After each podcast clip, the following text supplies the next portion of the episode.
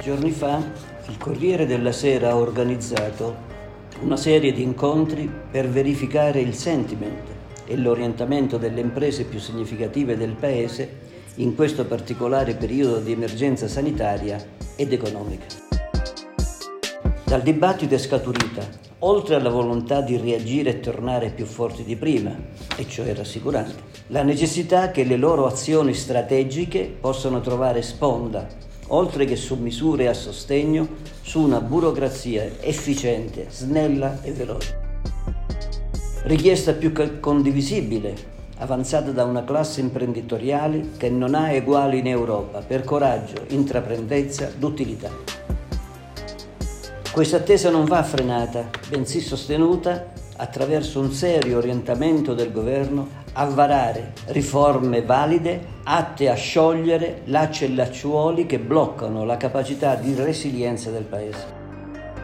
Questa istanza non è nuova, dal momento che nel tempo vari governi hanno posto tale obiettivo tra i traguardi programmatici. I risultati non sono mai stati apprezzabili, anzi.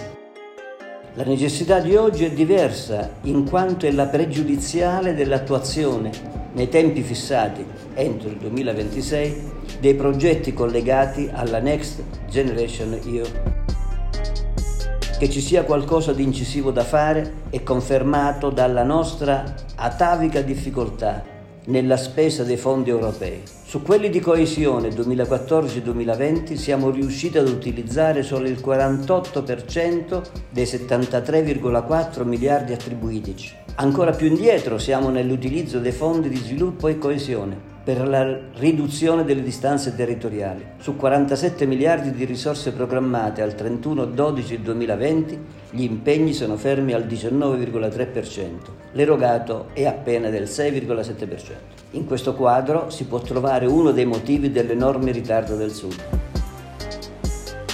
Il governo Draghi ha sicuramente in evidenza il rafforzamento delle capacità istituzionali per un'amministrazione pubblica efficiente il lavoro sarà duro tenendo presente le capacità operative della pubblica amministrazione, limitate da una non sufficiente preparazione sul piano dell'utilizzo di strumenti tecnologici, da regole astruse, da procedure a volte assurde e ripetitive, da banche dati che non comunicano.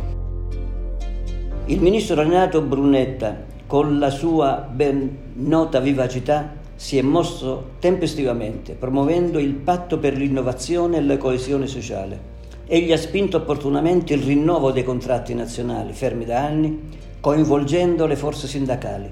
Con essi saranno riviste le griglie dell'ordinamento professionale che hanno ingessato le amministrazioni, allontanandole dalle attese vere della società si spingerà verso l'innovazione operando per l'organizzazione con il metodo del project management, ben noto da anni nel mondo privato, e migliorando la buona assunzione attraverso concorsi digitali, concorrenza e carriere per svecchiare le strutture. Questo orientamento che comporterà fatalmente una valutazione del personale sulla base dei risultati, aiuterà, con il sostegno delle forze sindacali, almeno lo si spera, a coinvolgere e motivare la classe lavoratrice accentuandone il grado di responsabilità e di condivisione.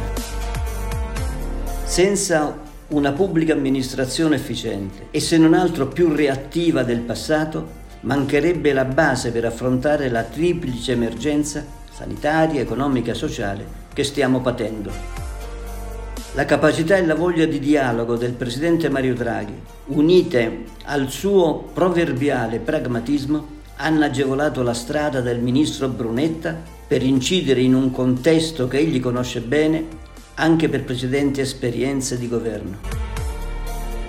Lo snellimento delle procedure, la valorizzazione del personale attraverso percorsi di formazione, una confacente programmazione delle assunzioni sulla base delle competenze ed una malleva per la responsabilità di chi firma, escludendo ovviamente i fatti dolosi, devono realisticamente accompagnare il cammino di una pubblica amministrazione veloce, partecipativa, più valida, che è anche alla base di un buon uso dei fondi della Next Generation EU.